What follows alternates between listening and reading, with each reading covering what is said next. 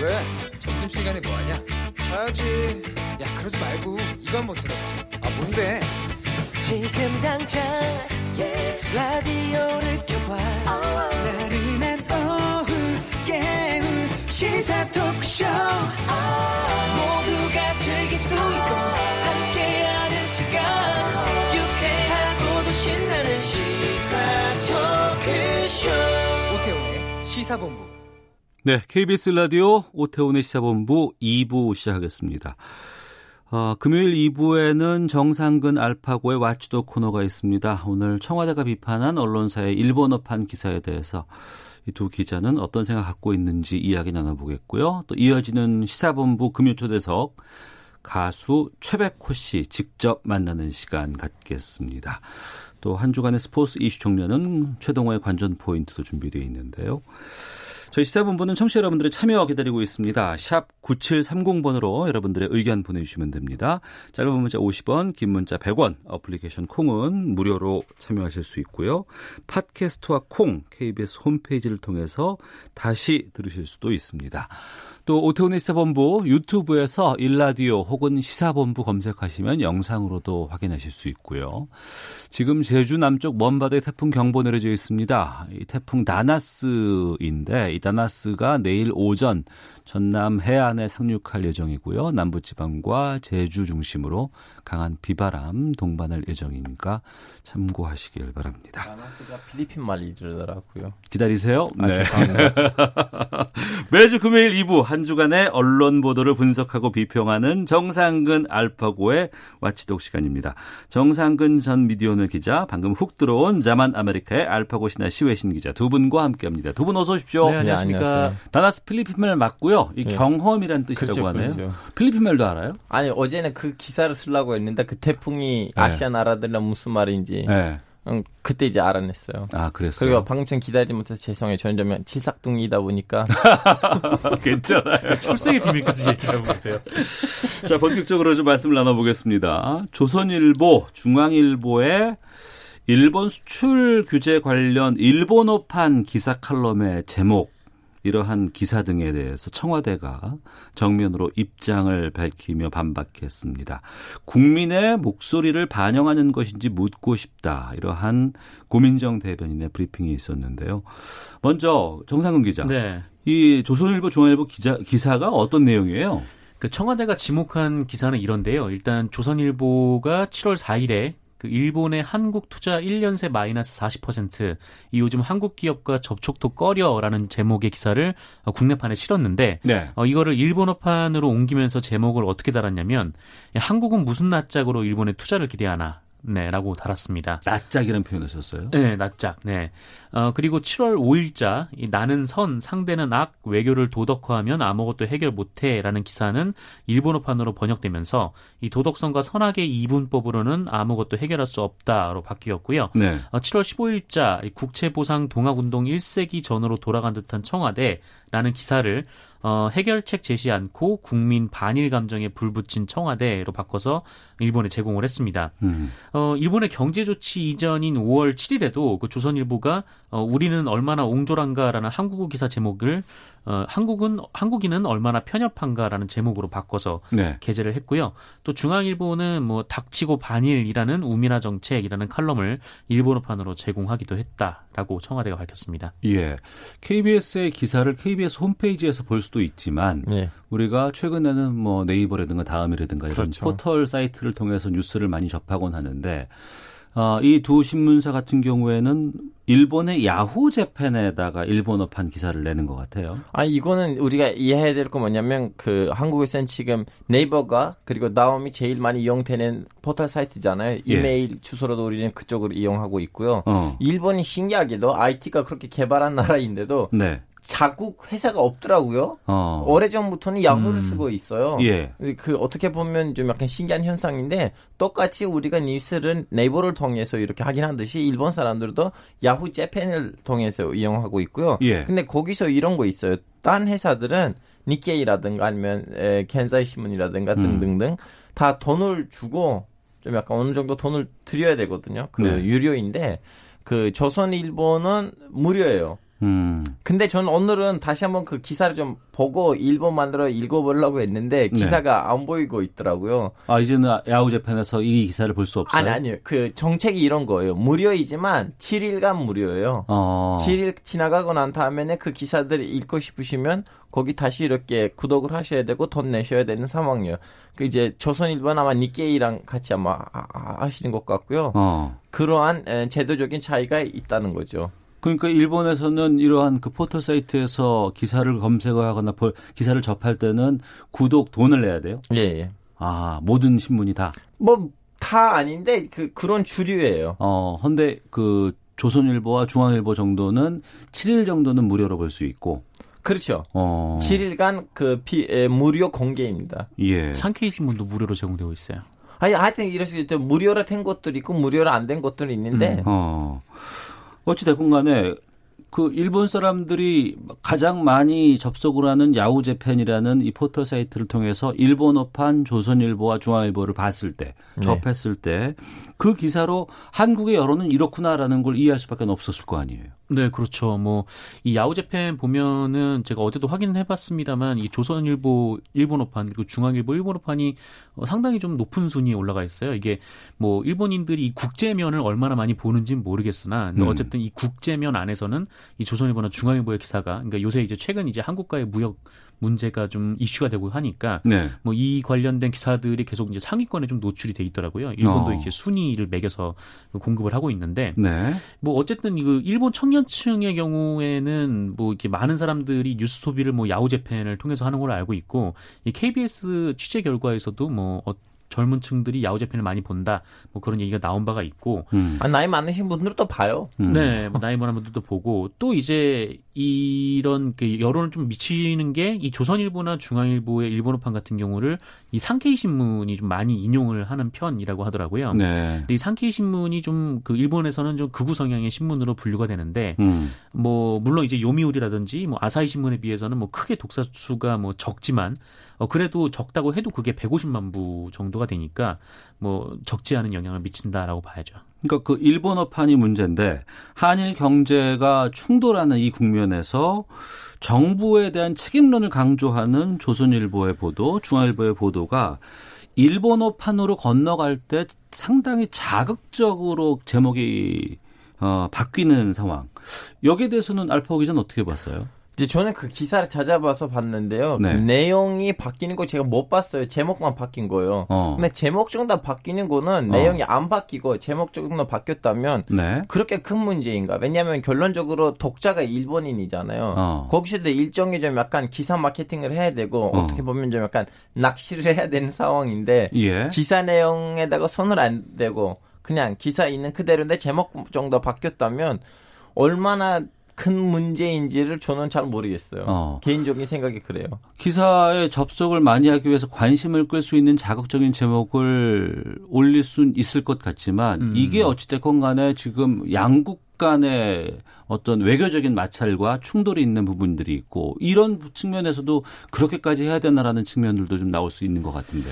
뭐 그래서 어떤 분들이 뭐 이 언론들이 이제 이른바 이제 친일 언론이어서 뭐 이런 음. 제목을 고쳐 단다 이렇게 생각을 하시는 모양이더라고요. 네. 뭐이 실제로 뭐 한국은 무슨 낯짝으로 뭐 이런 류의 제목은 일본 언론도 좀 쉽게 달 수 없는 제목이긴 한데 뭐 이제 알파고 기자가 뭐 얘기를 했듯이 뭐 근데 그것보다도 이 조선일보와 중앙일보가 그 이른바 이제 일본에서도 이름 그 PV 그러니까 page view를 유도를 하고 있는 거 아닌가. 뭐 실제로 이 KBS 취재에 응한 뭐 해당 언론사의 일본어판 관계자도 뭐 PV나 UV를 의식하지 않을 수 없다. 그러니까 page view나 아니면 방, 방문자 수, 유입도 그거를 음. 이제 무시하지 않을 수 없다라는 말을 했다고 하는데 어, 근데 이게 PV를 위해서 제목을 저렇게 달았다는 것도 사실 좀 이해하기가 좀 어려운 일이죠. 그러니까 뭐 게다가 지금 뭐 조선일보 일본어판은 일제 강점기를 그 일본 통치 시대로 표현을 했다라고 하는데 네.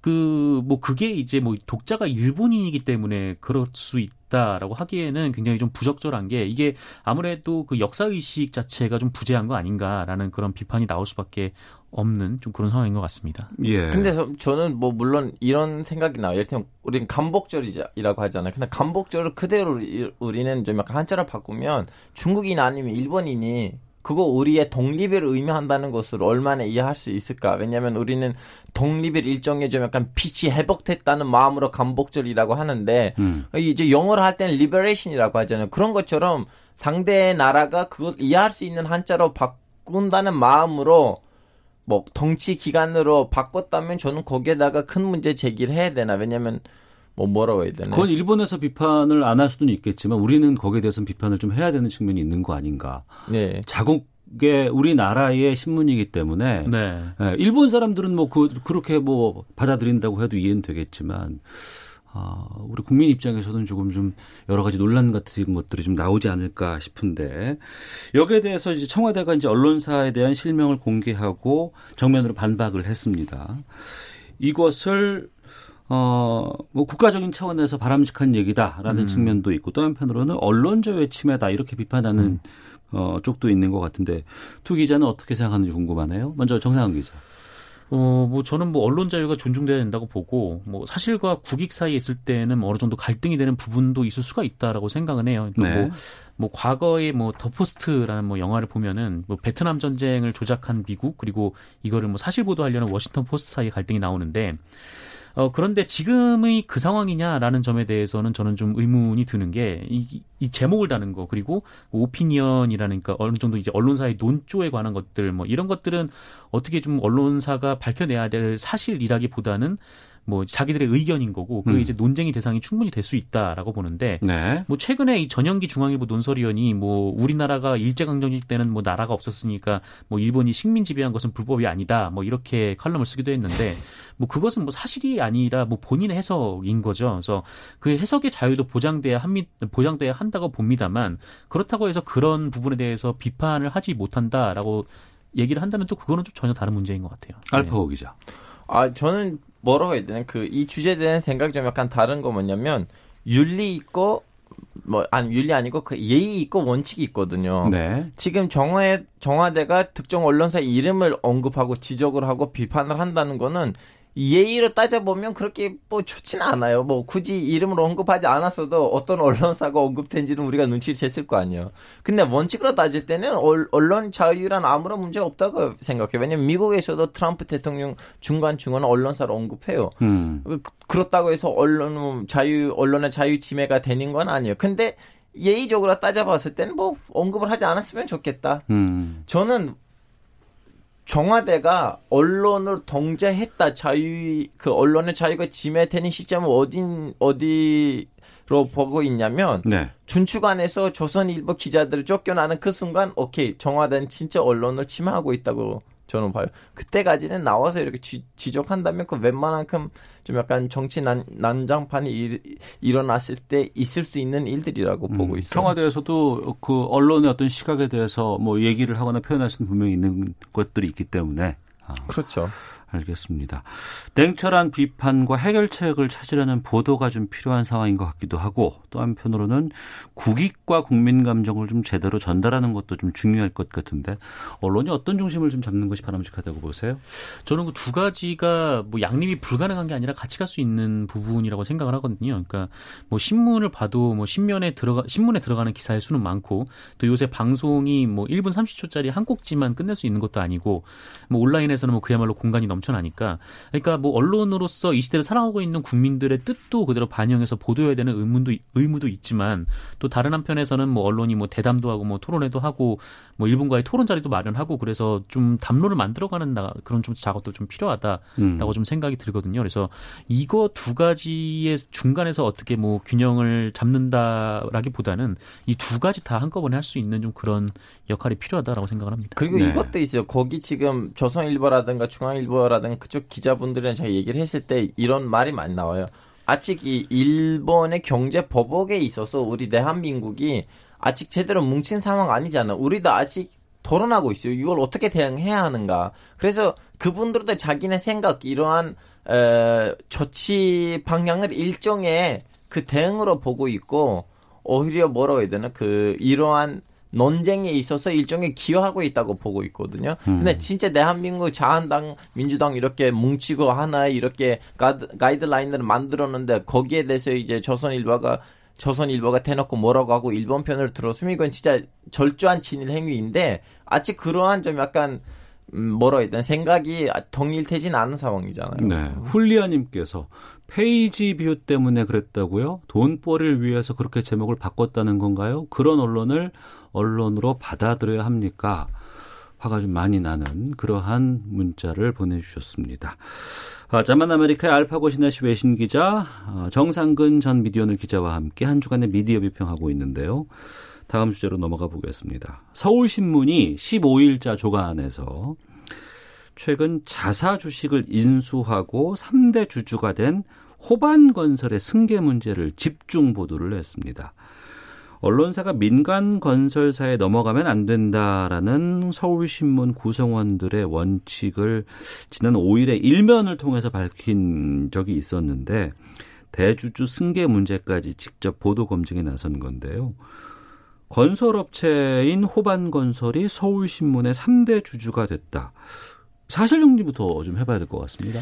네, 이게 뭐 지난달 있었던 일인데 원래 서울신문이라는 신문사가 좀 독특한 지위에 있었어요. 과거에 이제 대한메일이라는 신문 이름으로 있었는데 이게 네. 정부 소유의 신문이었거든요. 근데 어. 이게 반민영화가 되면서 지금 이제 그 지분 구조가 좀 여러 가지로 나눠지게 된 거죠. 그래서 그럼에도 불구하고 아직도 서울신문의 이 대주주는 기획재정부가 하고 있습니다. 지금도 네, 어. 30% 정도 되고 예. 어, 그 다음에 우리 사주조합, 그러니까 서울신문 구성원들이 가지고 있는 주식이 한 29% 음. 이렇게 되고, 그 다음에 이제 포스코로 넘어간 지분이 19.4% 그리고 KBS도 8%를 가지고 있어요. 아 그래요? 네, 어. 공통적으로 보면은 뭐 포스코도 KBS도 공공기업에 좀 성격이 있는 좀 예, 그런 예. 기업들이라는 거죠. 근데 이 지난달 25일에 이 포스코가 갑자기 호반건설이 포스코 지분 전량을 인수했다라고 통보를 한 겁니다. 그러니까 음. 이 서울신문 주주 구성에 민간 업체가 이 대규모 주식을 갖게 된 것이죠. 그래서 네. 이거에 대해서 서울신문 구성원들이 반발하고 나선 건데, 그러니까 포스코가 갖고 있는 지분 자체가 좀 어느 정도 공공적인 성격이 있었다면 이거를 민간 기업에 넘기어서는 안 된다. 음. 어, 그리고 이거를 청와대가 몰랐을 리 없다라고 주장을 하고 있는 거고, 네. 또 서울신문이 또 가장 반대하는 결정적인 이유는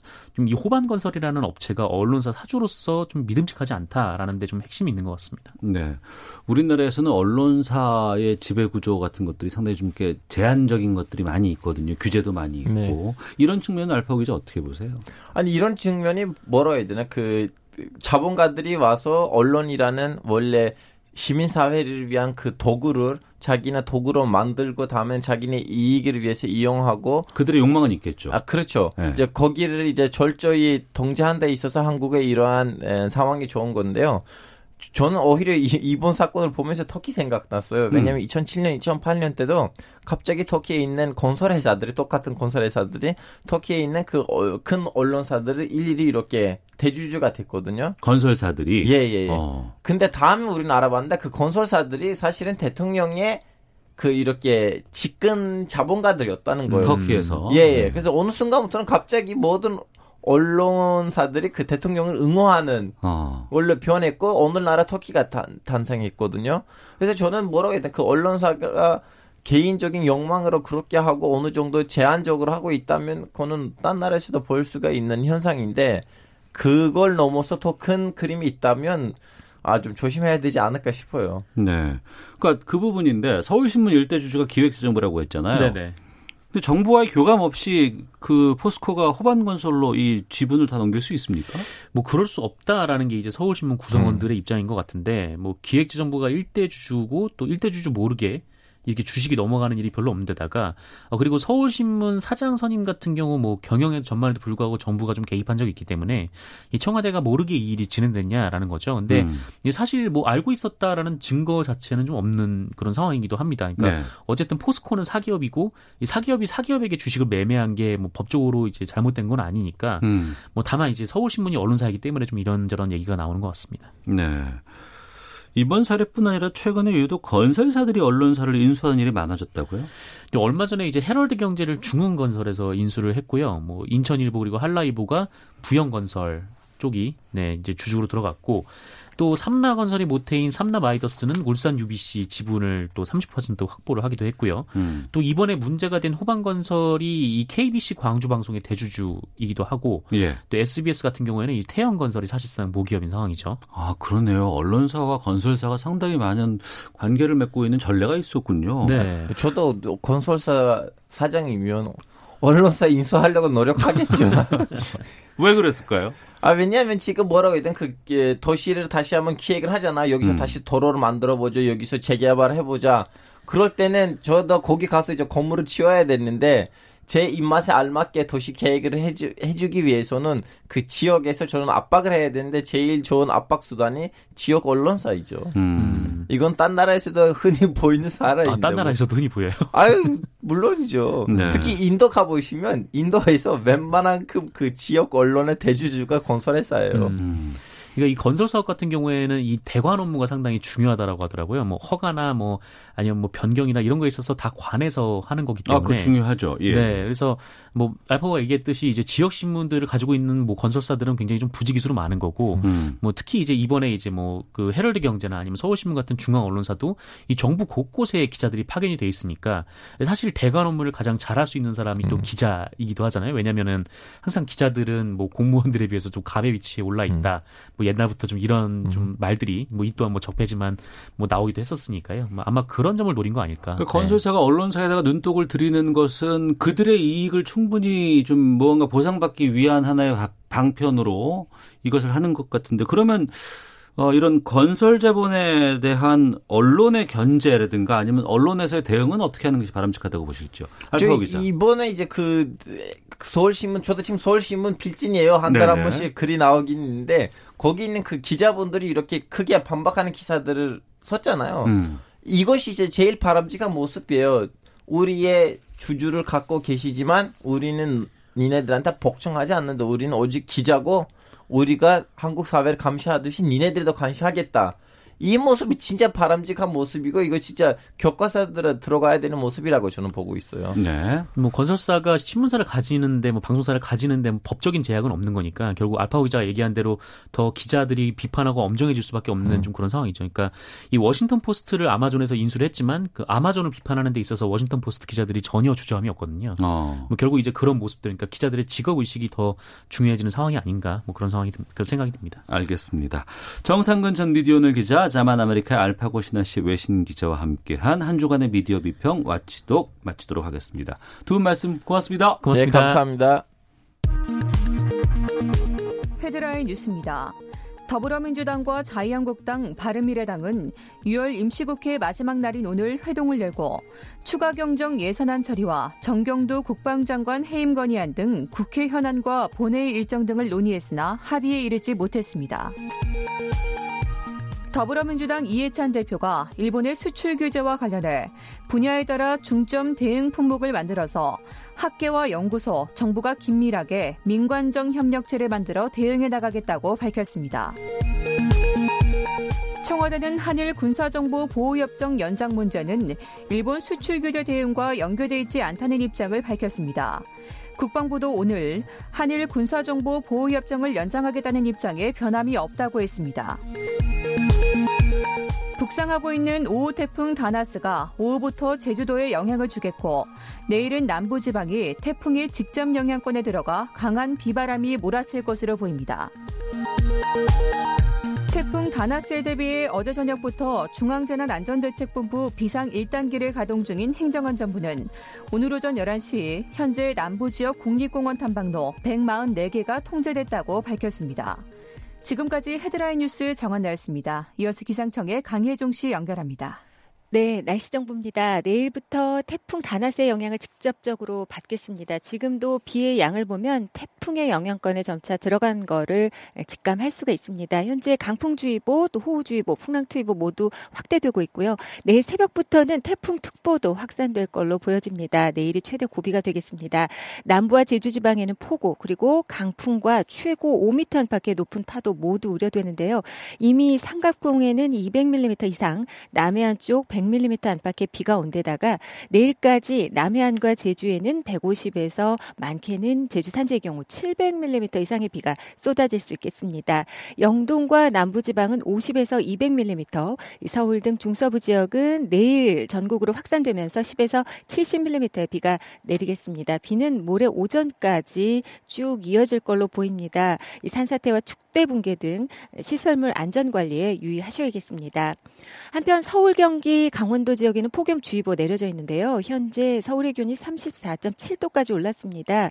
이들 폭염특보 발효된 지역 33도 이상으로 덥겠습니다. 폭염 피해 없도록 주의하셔야겠습니다. 지금 서울의 기온은 34.8도, 습도는 34%입니다.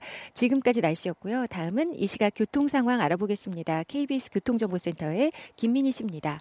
네, 앞서 들으신 것처럼 남부지방으로 비가 집중되고 있기 때문에 지금 김포에서 울산 가는 항공기는 결항되고 있고요. 제주로 가는 몇몇 항공기는 지연되고 있습니다. 출발 전 운항 정보 꼭 확인하시기 바랍니다. 경부고속도로 서울 방면으로 오산 부근 사고는 처리 작업이 빠르게 마무리되면서 남사부터 정체 남아 있고요. 천안 논산강 고속도로 천안 쪽으로 차량 터널 부근 1차로에서도 사고가 나면서 정안나들목부터 여파를 받고 있습니다. 서해안 고속도로 서울 방면 종천 터널 안 2차로에서도 사고가 나면서 부근으로 차량들 속도 줄여 지납니다. 남해고속도로 부산 쪽으로 문산 부근 4차로에서도 사고 처리 작업을 하고 있습니다. 그 밖에 서울시내 강변북로 구리 쪽으로 서강대교 부근 2차로에는 고장난 차가 서 있어서 성산대교부터 정체고요. 올림픽대로 공항 쪽으로 여의 하류에서 양화대교 사이 4차로에서도 고장난 차를 처리하고 있습니다. KBS 교통정보센터였습니다. 오태훈의 시사본부 오태훈의 시사본부 오태훈의 시사본부 오태훈의 시사본부. 오태훈의 시사본부 오태훈의 시사본부 오태훈의 시사본부 오태훈의 시사본부. 1시 32분 하고 있습니다. 젊은 사람들이 좋아하는 인디 밴드 중에 허클베리핀이라는 밴드가 있는데 여기에 리더 이기영 씨가 이런 글을 썼더군요. 내게 노래하면 최백호다. 최백호 선생님을 두고 쓴 글의 제목이 이렇습니다. 그리고 이렇게 덧붙이고 있습니다. 수많은 사람들이 노래하는 것을 봐왔지만 넋을 놓고 그저 듣게 되는 경우는 최백호 선생님밖에는 없었다. 아마 많은 분들께서 이 말에 공감하지 않을까 싶고요. 저도 이 말에 동의가 됩니다. 올해 나이 70 되셨네요, 벌써. 아이고. 지난 5월 아, 새 앨범도 발매를 하셨습니다. KBS 일라디오 오태훈의 시사본부 금요 초대석 오늘 가수 최백호 씨와 함께하겠습니다. 어서 오십시오. 네, 안녕하십니까. 반갑습니다. 영광입니다. 아유, 아유. 아닙니다. 어렸을 때부터 정말 저는 팬이었거든요. 아, 예, 감사합니다. 먼저 요즘 어떻게 지내시는지 궁금하네요. 어, 요즘 되게 바쁘게 지냅니다. 이 어. 일들이 좀, 어, 이런 잔잔한 일들이 여러 개가 어, 벌어지고 있어. 예. 그게 이제 열심히 뛰어다닙니다. 어, 올해 일은 되셨다고요? 네, 올해 일, 이제 생일 지났으니까 정식 일은 됐습니다. 예. 네. 내가 이른 해도 새 앨범을 발매하고 이렇게 왕성하게 활동할 거라고 이전에 생각해 보신 적이 있으셨어요? 아, 없었습니다. 네, 40대 중반에 사실 40 초반에 포기한 적도 있습니다. 가수 어. 그만둬야 되겠다. 이건 예. 아니다라고 생각을 하고 어, 그만둬서 미국에 이민을 가본 적도 있습니다. 아. 그래서 거기서 한 2년 살아보니까 다른 거 할 게 없어서 예. 아 그래도 그게 제일 그럼 지금 예. 이른 해 이렇게 왕성한 활동을 하고 있는 자신을 보면은 음. 좀 만족하실 것 같아요. 어, 어 만족이라기보다는요. 예. 아 아슬아슬합니다. 아슬아슬하다. 네, 이제 이른까지는 왔으니까 아. 언제가 또 이제 그만둬야 되지 않을까 하는 그런 조바심이 있습니다. 솔직히. 어, 예. 그러시군요. 너무 오래 했나 하고 주변 눈치도 보이고 예. 후배들 눈치도 보입니다. 어. 예. 아니요, 그 눈치 안 보셔도 될 것 같은데. 아, 예. 눈치 안 보려고 합니다. 예. 나이 이른을 기념하는 앨범이라고 해서 새 앨범의 제목이 세븐이라고 하던데. 네, 세븐이었습니다. 예, 이 앨범을 좀 소개를 직접 해주시죠. 어, 이제 이른이 됐으니까 어, 뭔가 어, 기념할 만한 걸 하나 해야 되겠다. 그런데 뭐 가수는 역시 앨범이 제일 예, 그 의미가 있으니까. 네. 이런이 돼서 이런 점에서 느끼는 어떤 그 생각들이나 음. 어, 그런 감정들을 글로 써서 만들었습니다. 네. 그러면 제가 유튜브에서 얼마 전인가요? 네. 바다 끝인가라는 아 바다 끝이라고 예, 있습니다. 그 노래도 제가 그 예. 뮤직비디오로 본 적이 있는데 그게 이 앨범에 있는 건 아니잖아요. 네, 없습니다. 그 전 앨범입니다. 지금 이 세번의 전 앨범. 그 계속해서 음악 활동을 하시고 앨범을 계속 제작을 해 오셨어요. 네 네, 계속 앨범을 냈습니다. 저는. 어. 어, 그러니까 앨범이 한 20개가 넘는데 네. 알려진 앨범은 한 4개 정도밖에 안 돼요. 그래요? 왜요? 많은 분들이 다, 어, 예. 그렇습니다. 근데 쭉 하는데 제가 이제 그 앨범을 내면 또 PR을 하고 알리는 방법을 음. 잘 모릅니다. 네.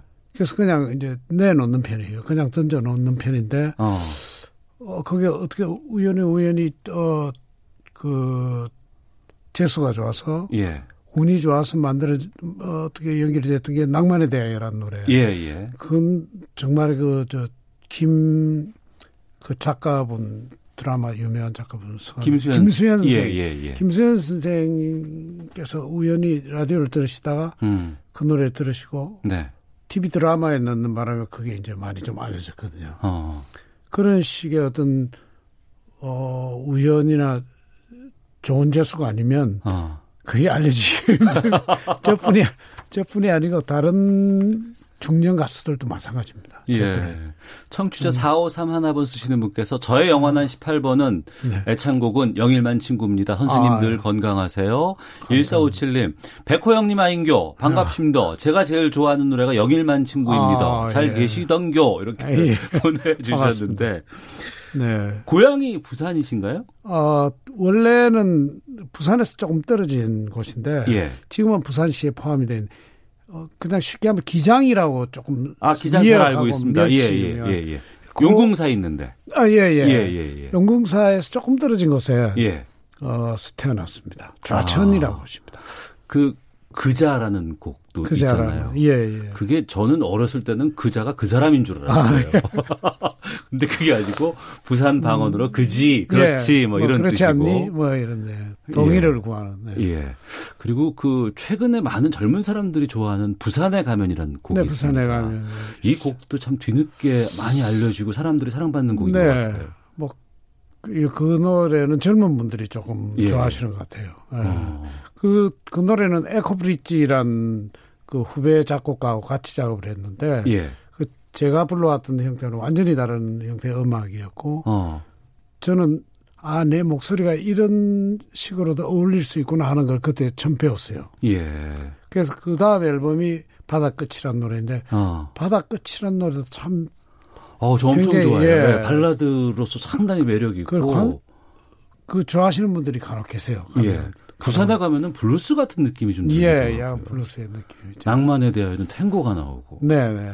네.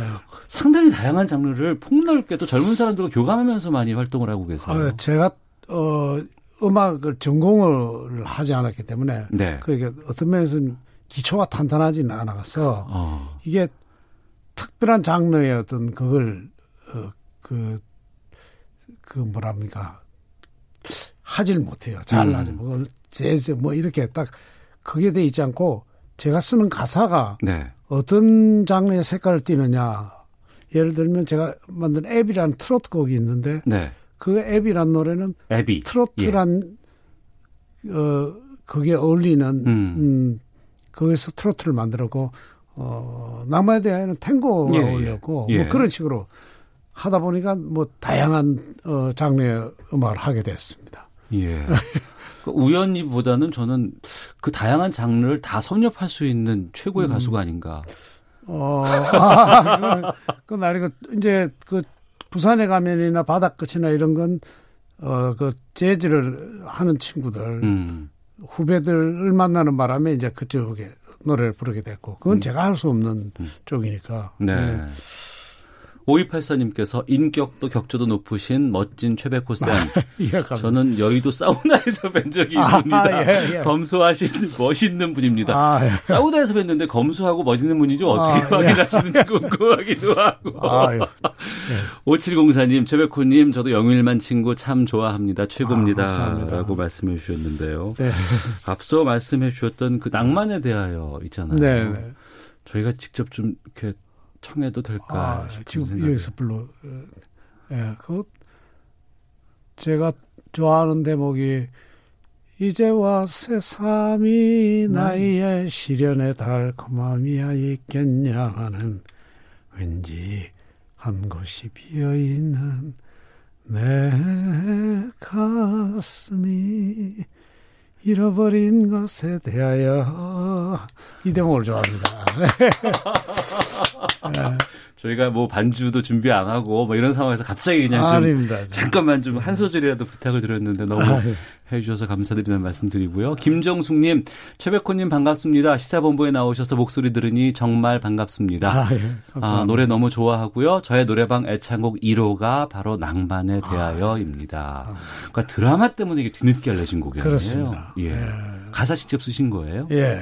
어. 작사, 작곡 제가 했는데, 네. 어, 네, 해놓고 한 1년, 제가 이 노래를 만들고는 아, 참 괜찮다. 내가 음. 만든 노래 중에도. 네.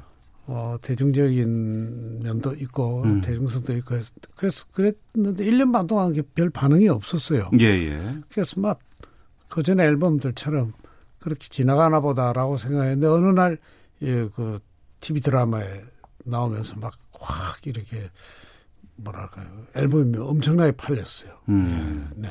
이 낭만에 대해서 많은 분들이 의미를 부여하는 것이 어떤 게 있냐면은요. 네. 이 낭만에 대하여 노래 가사가 마음에 꽂히면 그때부터 음. 중년이다. 늙음과 젊음의 어떤 그, 예, 예. 잃어버린 것에 대하여. 예, 예. 네. 8144님. 예. 인천의 화물기사입니다. 어릴 때 MBC 10대 가요제에서 검정색 티셔츠 입으시고 음. 내 마음 갈 곳을 잃어 이거 부르시던 아. 모습 지금도 눈에 선합니다. 그때 아, 예. 신인상 받으셨을 겁니다. 네, 네. 많은 분들께서 그 하나하나의 장면을 다 기억하고 네. 계시네요. 그래서 정말 조심해야 됩니다. 예. 어떤 거예요? 아니, 그러니까, 우리, 저희 같은 직업을 가진 사람들은 음. 말 하나, 한마디도 행동 거지나, 어, 노래 하나도 음. 정말 조심해서, 어, 만들어야 된다는 생각이 듭니다. 네. 또 하나의 직함을 갖고 계시는데 한국음악 발전소 소장 네, 직함을 네. 갖고 계시네요. 한국 음악 발전소라는 것은 가수들이 모여서 만든 예. 어, 기부 단체입니다. 기부 단체요. 네, 이제 어. 어. 려운 선배님들이나 어, 어려운 어, 음악인들을 돕는 예. 어, 돕기 위해서 만드는데 그걸 제가 어떻게 맡게 됐어요. 어. 사실 저는 그 제 성격이나 이런 게 그런 일을 잘 할 수 있는 성격은 아닌데 네. 우연히 맡게 됐는데 지금 한 13년도에 시작을 했으니까 아, 한 6년 정도를 예, 예. 어, 물려줄 사람이 없어서 그냥 맡고 있습니다. 아, 그 후임자가 아직 안 나서고 있어요. 이게 후임자가 잘안 났습니다. 여러 후배들을 지금 아. 어, 얘기를 하고 있는데 네. 어, 선뜻 안 났습니다. 그럼 한때를 풍미했던 그리고 음악을 사랑했던 많은 동료 선배들께 네.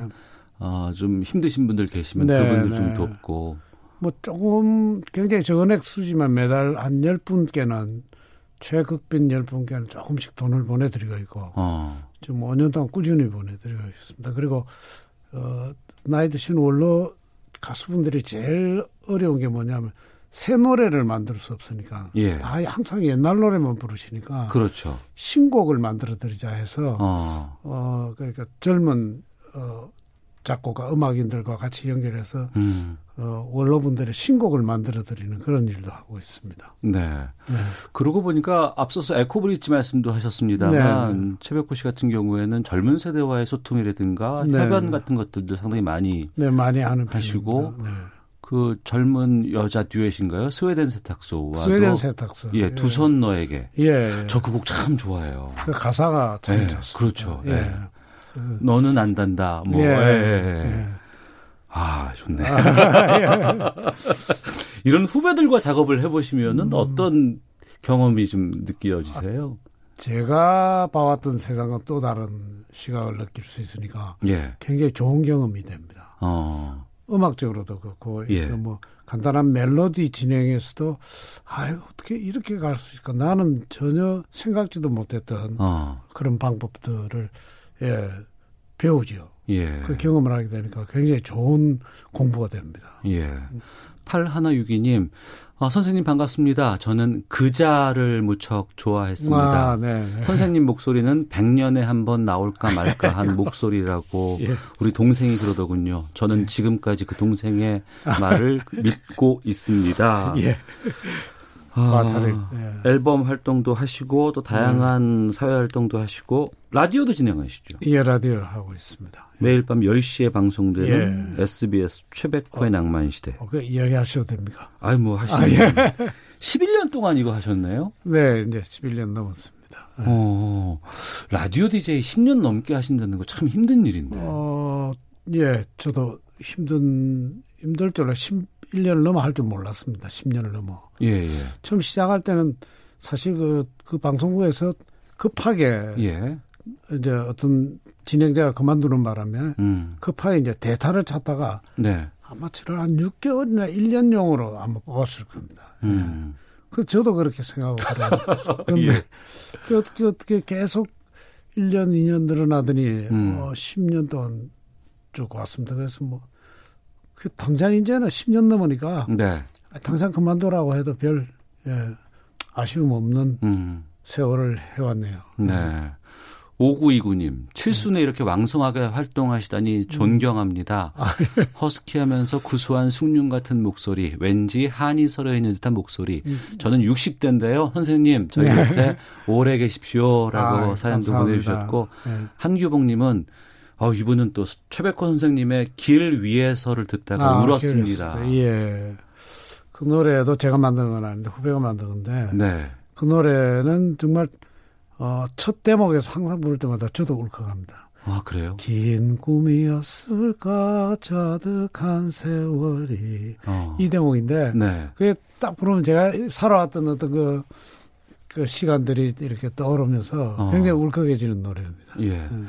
전 최백호 씨를 뵙고 있으면 항상 가을 같다라는 느낌이 좀 들기도 아, 하고. 예.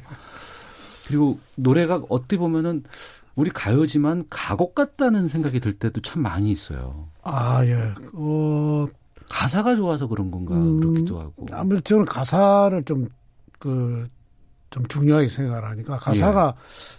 가사, 곡을 만들 때 가사의 완성도를 굉장히 좀 이렇게, 어, 계속 거듭해서, 어. 어, 그, 시도를 합니다. 네.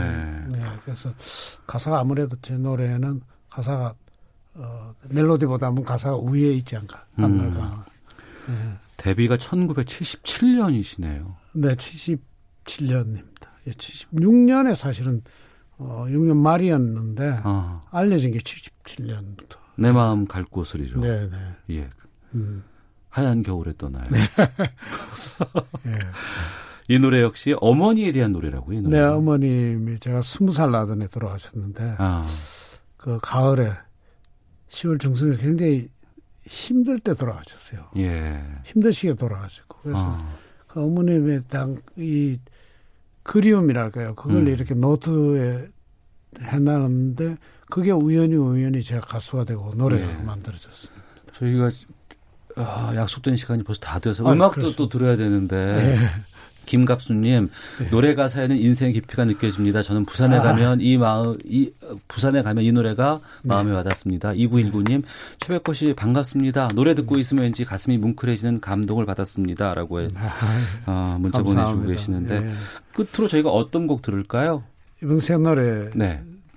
동생아란 노래입니다. 음, 이번 seven이라는 앨범에 네. 수록된 동생아 들으면서 어, 최백호 선생님 보내드려야 될 것 같습니다. 건강하시고 아, 감사합니다. 다음에 뭐 에잇, 뭐 nine까지도 계속 아, 새로운 예. 음반들 만들어 주시길 부탁드리겠습니다. 네, 감사합니다. 건강하시고 오늘 예. 글 보내주셔서 감사합니다. 고맙습니다. 네. 꽃이 지는 날에는 한 살이라도 젊은 네가 울어라. 나는 낯선 동네 뒷골목 포장마차에 앉아 소주나 한잔하며 놀란다. 봄이 간다고 누가 죽는 것도 아니고 꽃 가득한 봄날에 떠나면 덜 외로울까?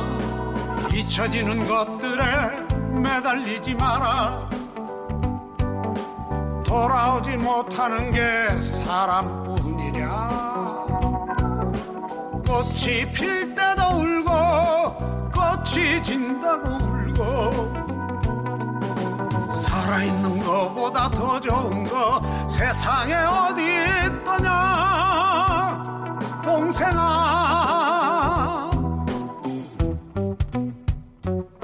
띠띠디